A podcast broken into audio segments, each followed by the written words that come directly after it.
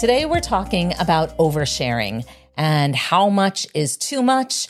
And at what point do you lose the trust of your family and friends because we've crossed some arbitrary line and now people aren't comfortable or have worries that we're going to be sharing parts of their personal lives. Welcome back to Finding Gina Marie, our journey to relocate to Europe and build connections with people we meet along the way. If you're new here, I'm Judy. And I'm Kevin. Outside of even just protecting our family and friends and preserving our relationships, we're aware that it's a little bit invasive even to us to be opening our apartment and our home to what may be initially strangers. Maybe just the discomfort that will be judged by some of our decisions or some of the things we've said or just who we are.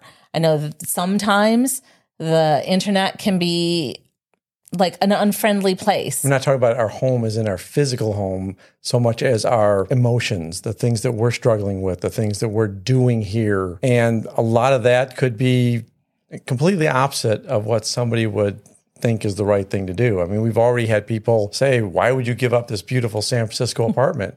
You know, it's gorgeous. And yeah, it is gorgeous. But this is not an easy journey we're taking. And it requires us to be brave and sometimes do things that when it comes out on camera, we might say that wasn't what we wanted to happen.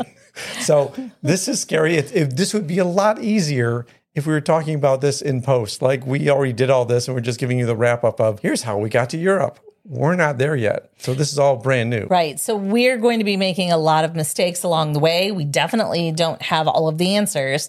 And quite frankly, even if this was a post and we're filling you in on all of the things that we did, we would still be making mistakes. Oh, yeah. And we'd like to share the mistakes. It's just that we could edit them properly. now you're seeing them in real time, but we're still being careful not to include people and topics that didn't sign up for this. Right. Yeah. There's also the concern that some of the things we're trying to accomplish, some of the things we're trying to move forward with aren't concrete yet. They're still in kind of a, a vapor state where they're not really done. And anything we misstep with them could be something that derails them. I want to talk about their plans, but I don't want to wreck our plans at the same time. So there's a real delicate balance there. And I work in cybersecurity where you know, not having a social media presence is the ideal. Like our physical location and intimate details about our lives yeah. are on the internet forever because there's no pulling it all down. Once it's out there, it'll be there forever. Well, I had a, a previous life where I was working back at a company that I started and I was getting frustrated with my job and I started to get that itching feeling to start another company so I started a blog, and which know, was also a way for you to like deal with your emotions and feelings and be creative. Yeah, but this was back when this was 2006. yeah, 15, 16 years ago, where it was still a pretty private area. Not everybody saw everything you did. So I started this blog, Entrepreneurial Seduction, and talked about my feelings about starting companies and how companies should be run. And at one point, I was frustrated at what I was doing, which was hard because I was working for a company that I used to be a partner in. And I just said, you know, I really hate my job. I need to start my own company again at some point because I just can't stand what I'm doing day to day. Well, you know, I have an obscure blog that no one's going to read except my boss at the time. and he came into my office with a printout of my pages from my blog, threw them on the desk, said, you hate your job, huh? That is the ultimate and awkward. When you've put something out there, you've upset somebody else. It turned out okay because we talked it through and talked why I was having troubles. I also ended up leaving that company, starting my own company, which was a really good company and I was really happy with it. And, and we got to do a lot of cool stuff because of that. But that's not the way we want to do it. We don't want to put our foot in it and somehow have things implode. Have things implode or have somebody walk into our apartment yelling at us for sharing, oversharing. Oversharing. yeah. I have an example as well. Several years back, I was working for a company and one of my colleagues overshared about everything. And you knew every detail of that person's life. And everybody in the office knew every detail about that person's life. It kind of worked against them. I definitely took note of that and felt like, you know what, I'm going to keep my life strictly strictly professional. People at work don't need to know about my private life. They don't need to know all the gory details that are happening. You know, just keep things on the surface and keep your private life private. In some ways, that just felt much safer.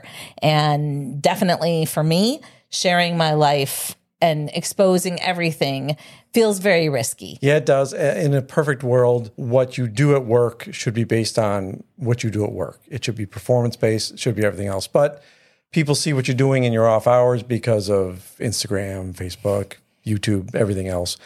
And yeah, that's going to affect your per, your professional career at some time, which, you know, whether it's right or wrong, it, it does happen. You know, we're not trying to hide anything necessarily on this channel because there's really nothing devious we're doing. In fact, most of it's just uh, we don't know what comes next. So that's a really hard thing to get in trouble for, not knowing what the timing is or where we're going or when we're doing something. So ambiguous is good, I guess. I don't know. Well, I don't know. I guess the older that I've gotten, the more I feel like you can share a tiny bit of yourself and play it safe or you can allow yourself to be vulnerable. You can allow yourself to be human and flawed. And in some respects, there are going to be people who are going to judge you for some of those things, but there are also people who are going to embrace you because they know more about you. I feel like when you are vulnerable, then people can relate to you a little bit more. That's maybe part of what we're trying to do here with this channel. I agree. Being a perfect person on the internet, nobody likes Mr. and Mrs. Perfect. That is just not cool. I've always tried to be very vulnerable with people, and it has worked out really well for me because I think by me being honest and me being vulnerable, it allows someone else to be vulnerable. And we get to the heart of problems or come to solutions quicker because we're not sitting there with shields up and trying to defend ourselves. I make mistakes all the time. It's part of life. No one gets by without making mistakes. And the more we can show, here are the things we've done wrong.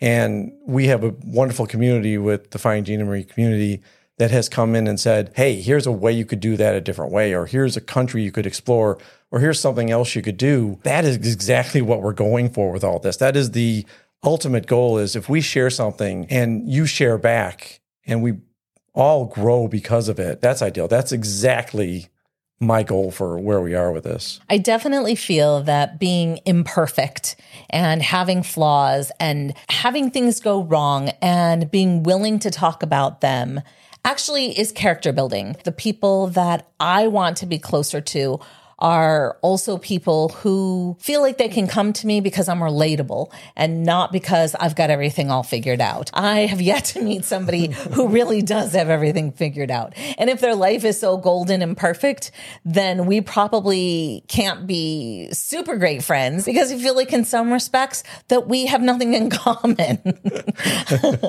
Come on, you're perfect. not at all. perfect to me. Aww. Aww. We've lost half our audience. It's okay. At least for right now, we are very privileged to be living in San Francisco and have a view of the Golden Gate Bridge. Even in our opening montage, we've got bridges. And I think subconsciously, they've always been super important to both of us. Yeah, we're and, taking a lot of pictures of them on our trips. It's just something we love to look at in any city we've been. Know? Right. And it's really connecting two sides. Mm-hmm. And you meet in the middle and you get someplace that you couldn't have gotten right. without that bridge. And I think that that's just really a metaphor for what we're trying to do here. I read something or heard something online that in America, when people introduce themselves, one of the first things they ask is, What do you do?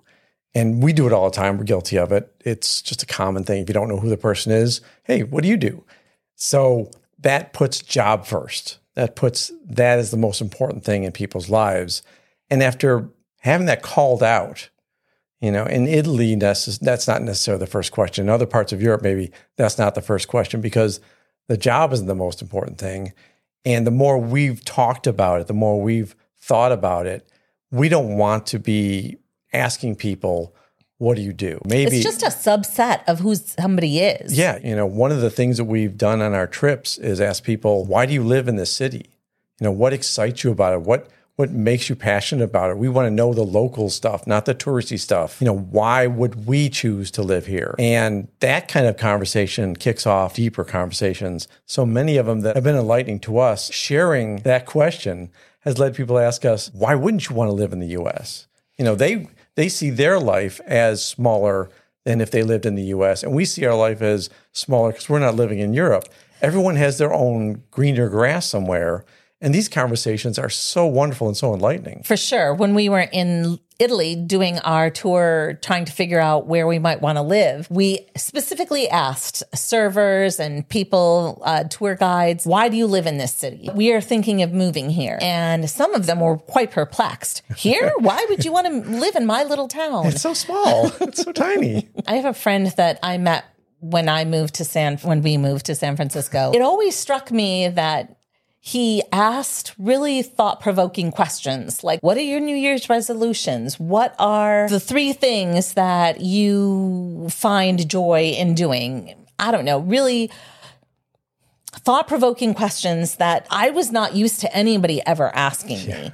And, and I could just really appreciate and dig into those kinds of questions. They're certainly not the first things that flow in my mind. They're not always easy to answer. They aren't always easy to answer, but I could just appreciate that we spend a lot of time, especially in the US, talking about the weather. Like, what do we learn from one another when we talk about the weather? It's safe. That's our defense system. You know, maybe we don't want to ask the tough questions. Maybe we're a little afraid of getting a tough question back. So let's keep it light. Let's keep it just conversational and talk about the weather and, you know, how this traffic's been or how the sports teams are. You know, those are all very safe topics, but they never get you anywhere really. You never know what kind of conversation or life changing experience you're going to have by just opening up to some of these more meaningful questions. Maybe some of that is oversharing, but there's just so much beauty in doing that. Yeah, I and I don't think it's oversharing if it's cooperative. Our intention is to keep our family and friends out of our channel unless they've specifically asked us to share something. But otherwise, this story is ours. And I think that we want to just hold that as what our bar is for oversharing. We've learned so much from watching other people's YouTube channels, and we've been encouraged by some of other people's adventures. And we really want to pay it forward and provide that to our viewers as well. And what we're trying to do is maybe teach a little bit, definitely learn a little bit, because we want to hear from you. We want to hear in the comments uh, questions you have, uh, answers you have to the questions we put out, any kind of sharing that you can give us to help us to communicate better to you what we're trying to do. If we're missing points, if there's things we're not talking about, we'd certainly like to share more. Well, sure. At at a minimum, just if we're going in a bad direction or you have some insights and can save us a little bit of pain and heartache along the way, please, Please. send us your feedback. Definitely.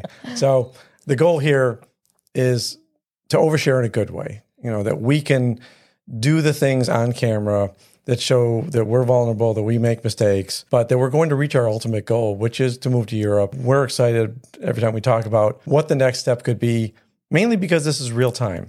Nothing is written yet. So the book is blank pages after this, and we're trying to fill it in. If you know somebody who you think might enjoy following along with us, please pass along our YouTube details to them. Go ahead and subscribe if you haven't already. and give us a like if you're enjoying these videos and go to findingjeanniemarie.com to contact us on Twitter, send us an email, or just hit us up in the comments. Until next time, Until next time. this story, this finding ma- What is this channel anyway? Finding answers to